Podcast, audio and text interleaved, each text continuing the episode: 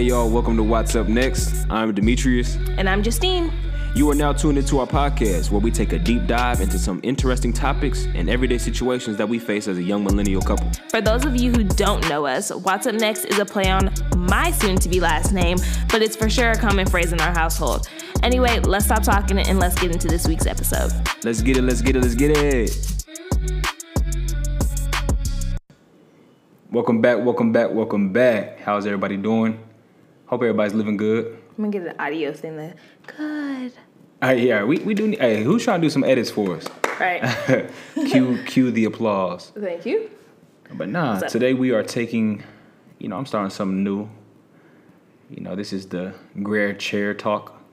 Gray, gray chair talk, excuse me. Not the Yeah, red. shout out to Wayfair. Yeah, no, no red table, but gray chair talk. Get off Will and Jada's back. I'm just playing. Nah, but we are going to take a deep dive into some things that we feel we constantly deal with, Yeah. inter- interpersonal. yeah.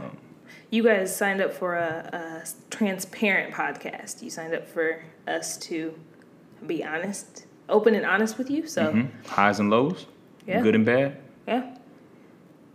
and all the above. So today I asked you. Uh-huh. Well, first I want to mention we are going to dive into insecurities within spirituality in the form of prayer. Right. And I'm sure you've seen this coming, and I'm so that's why I wanted you to kind of tell the people about Yeah. how you feel in regards to prayer and just what are some battles that you deal with. Yeah, uh, Watts knows this more than anybody, I think, and he's been the one that's probably listened to me vocalize this the most. But I've had a lot of moments where I feel insecure praying out loud. Uh, not like praying by myself, praying in the shower, praying in the car, whatever, breaking down and crying and feeling like I need to pray.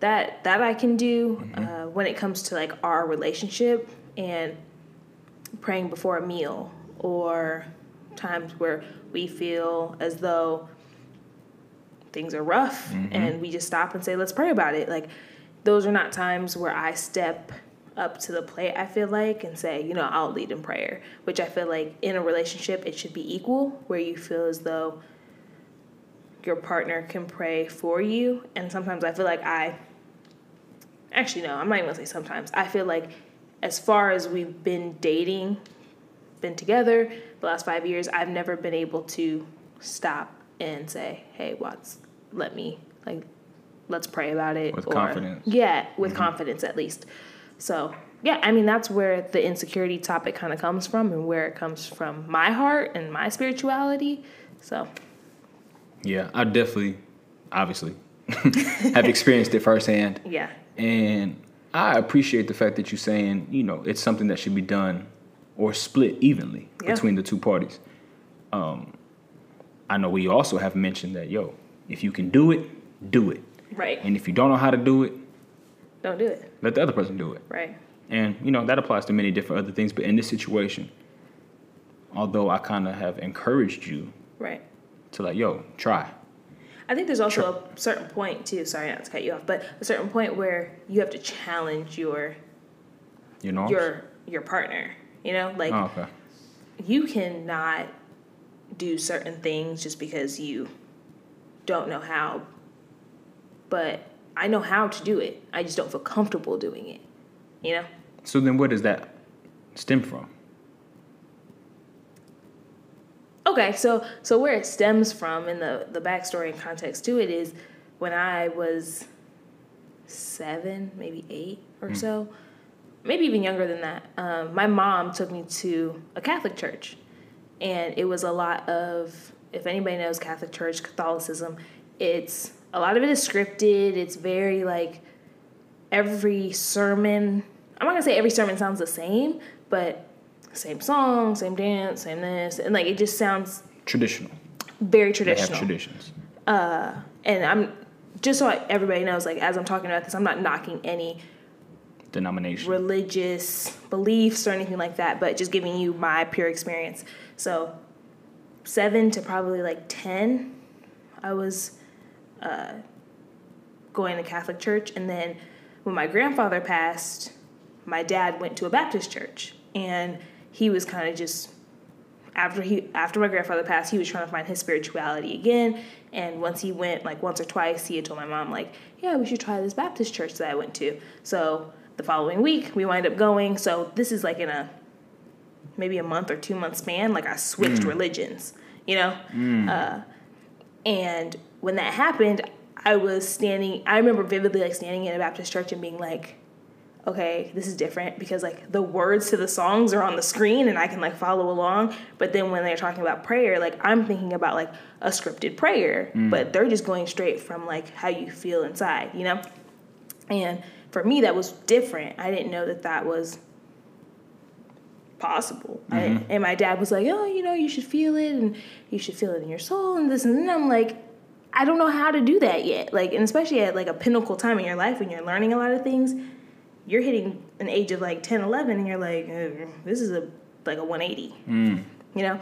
Yeah. So that's where the insecurity comes from because from 10 to 18, I was in Baptist, but young years I was in Catholic church, and that was a switch for me, and I didn't really.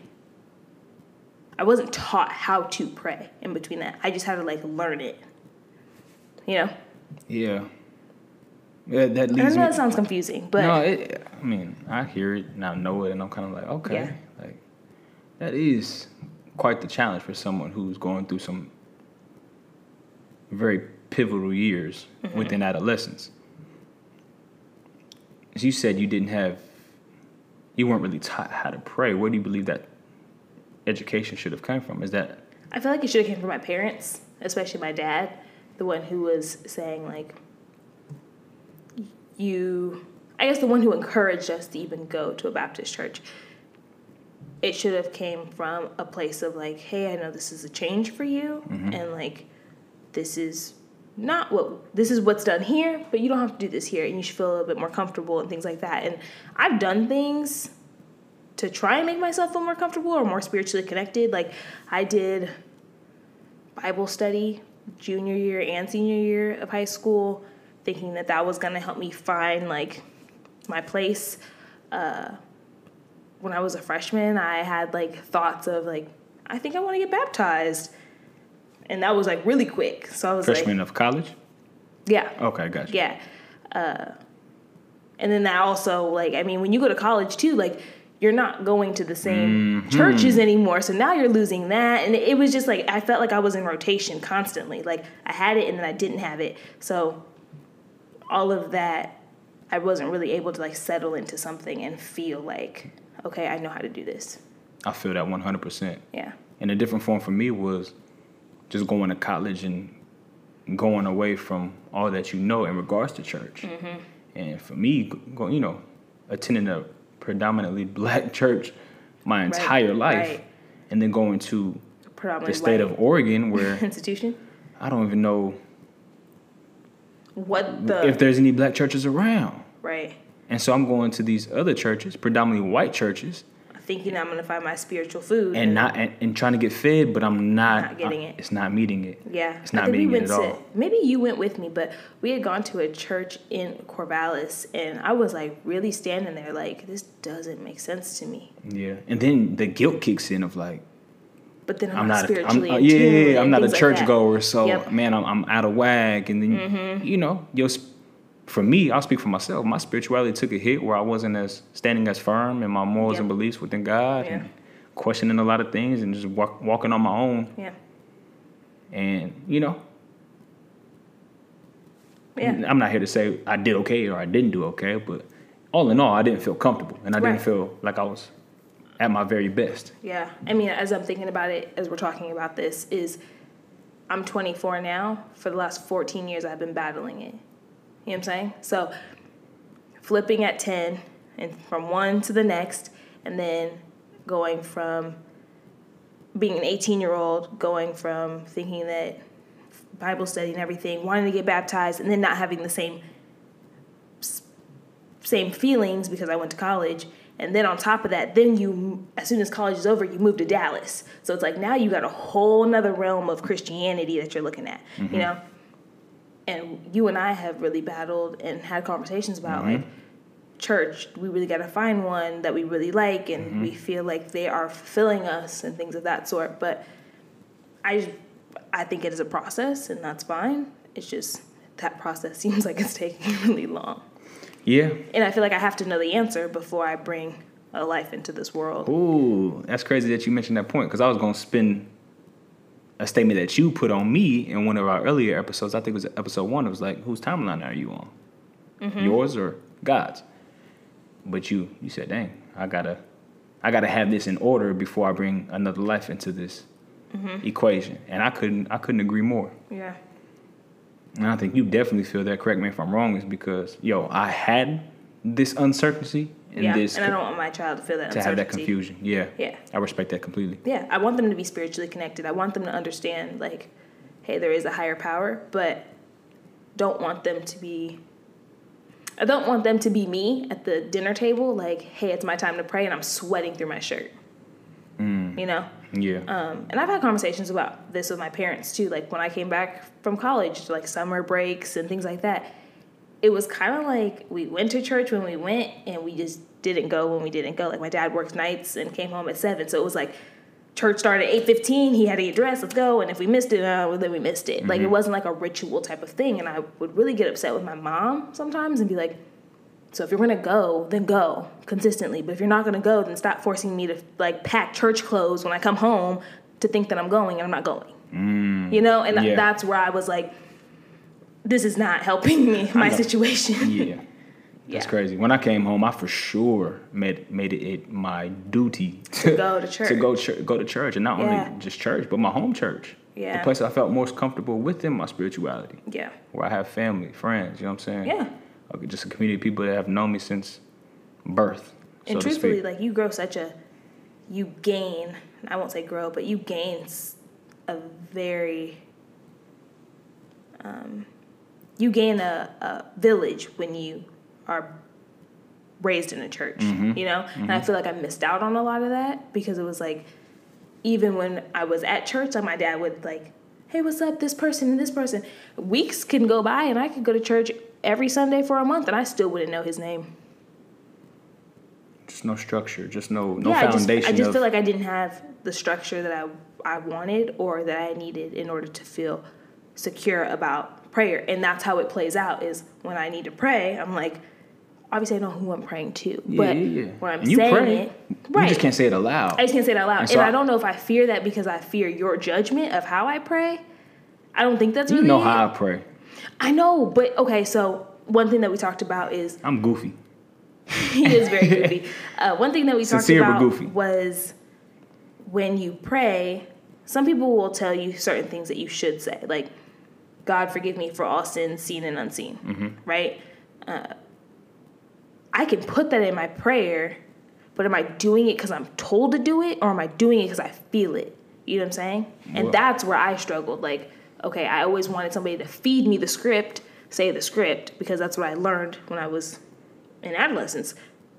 And now that I don't have that, now I feel like I should just be able to just go off the whim and come up with something. And I, It was different for me. yeah, I was just heard things and took things that I liked. It took th- took things that Yeah. aligned with me. Like Yeah. you said, I say because I heard my uh, my grandmother Nani say was she always made sure like yo you say you ask God for forgiveness for your known and unknown sins. right, And I was like, all right, bet I'm gonna do that because I don't want you know I know the things I did wrong, but I don't want him to come at me for the things I didn't know. You know what I'm saying? Right. Like as a little kid, that's what I was thinking.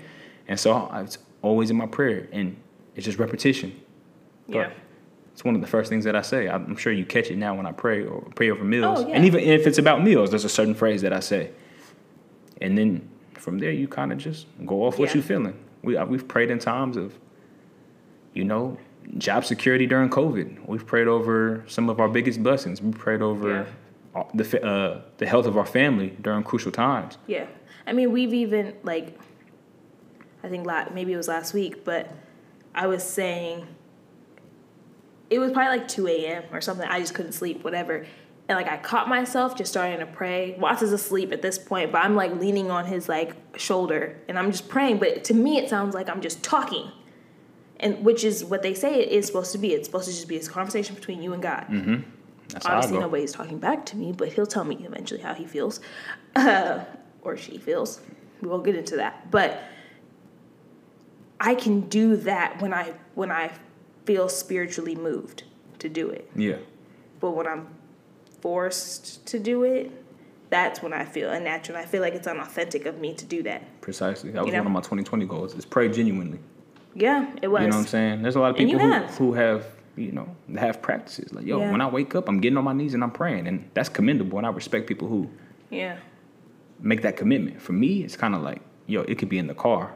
It could be during my shower. It could be during my workout. It could be at the driving home at the end of the day. If God crosses my mind, Mm-hmm. I'll make sure to, you know, acknowledge and give my thanks. Yeah. And uh, God loves talking to me when I'm driving by myself.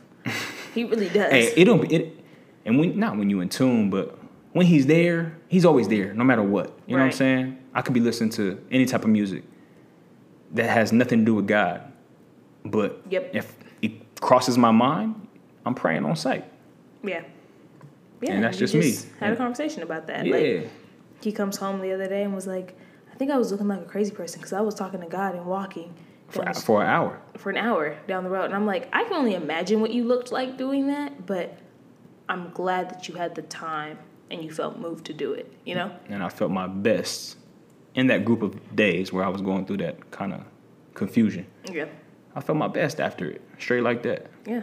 And that's really all that matters. You know what I'm saying? So, not to push any type of Yeah. denomination or what religion you should do, but I just, I know now, right now, in my current state, and how I've been for a while, is just have some type of connection with something.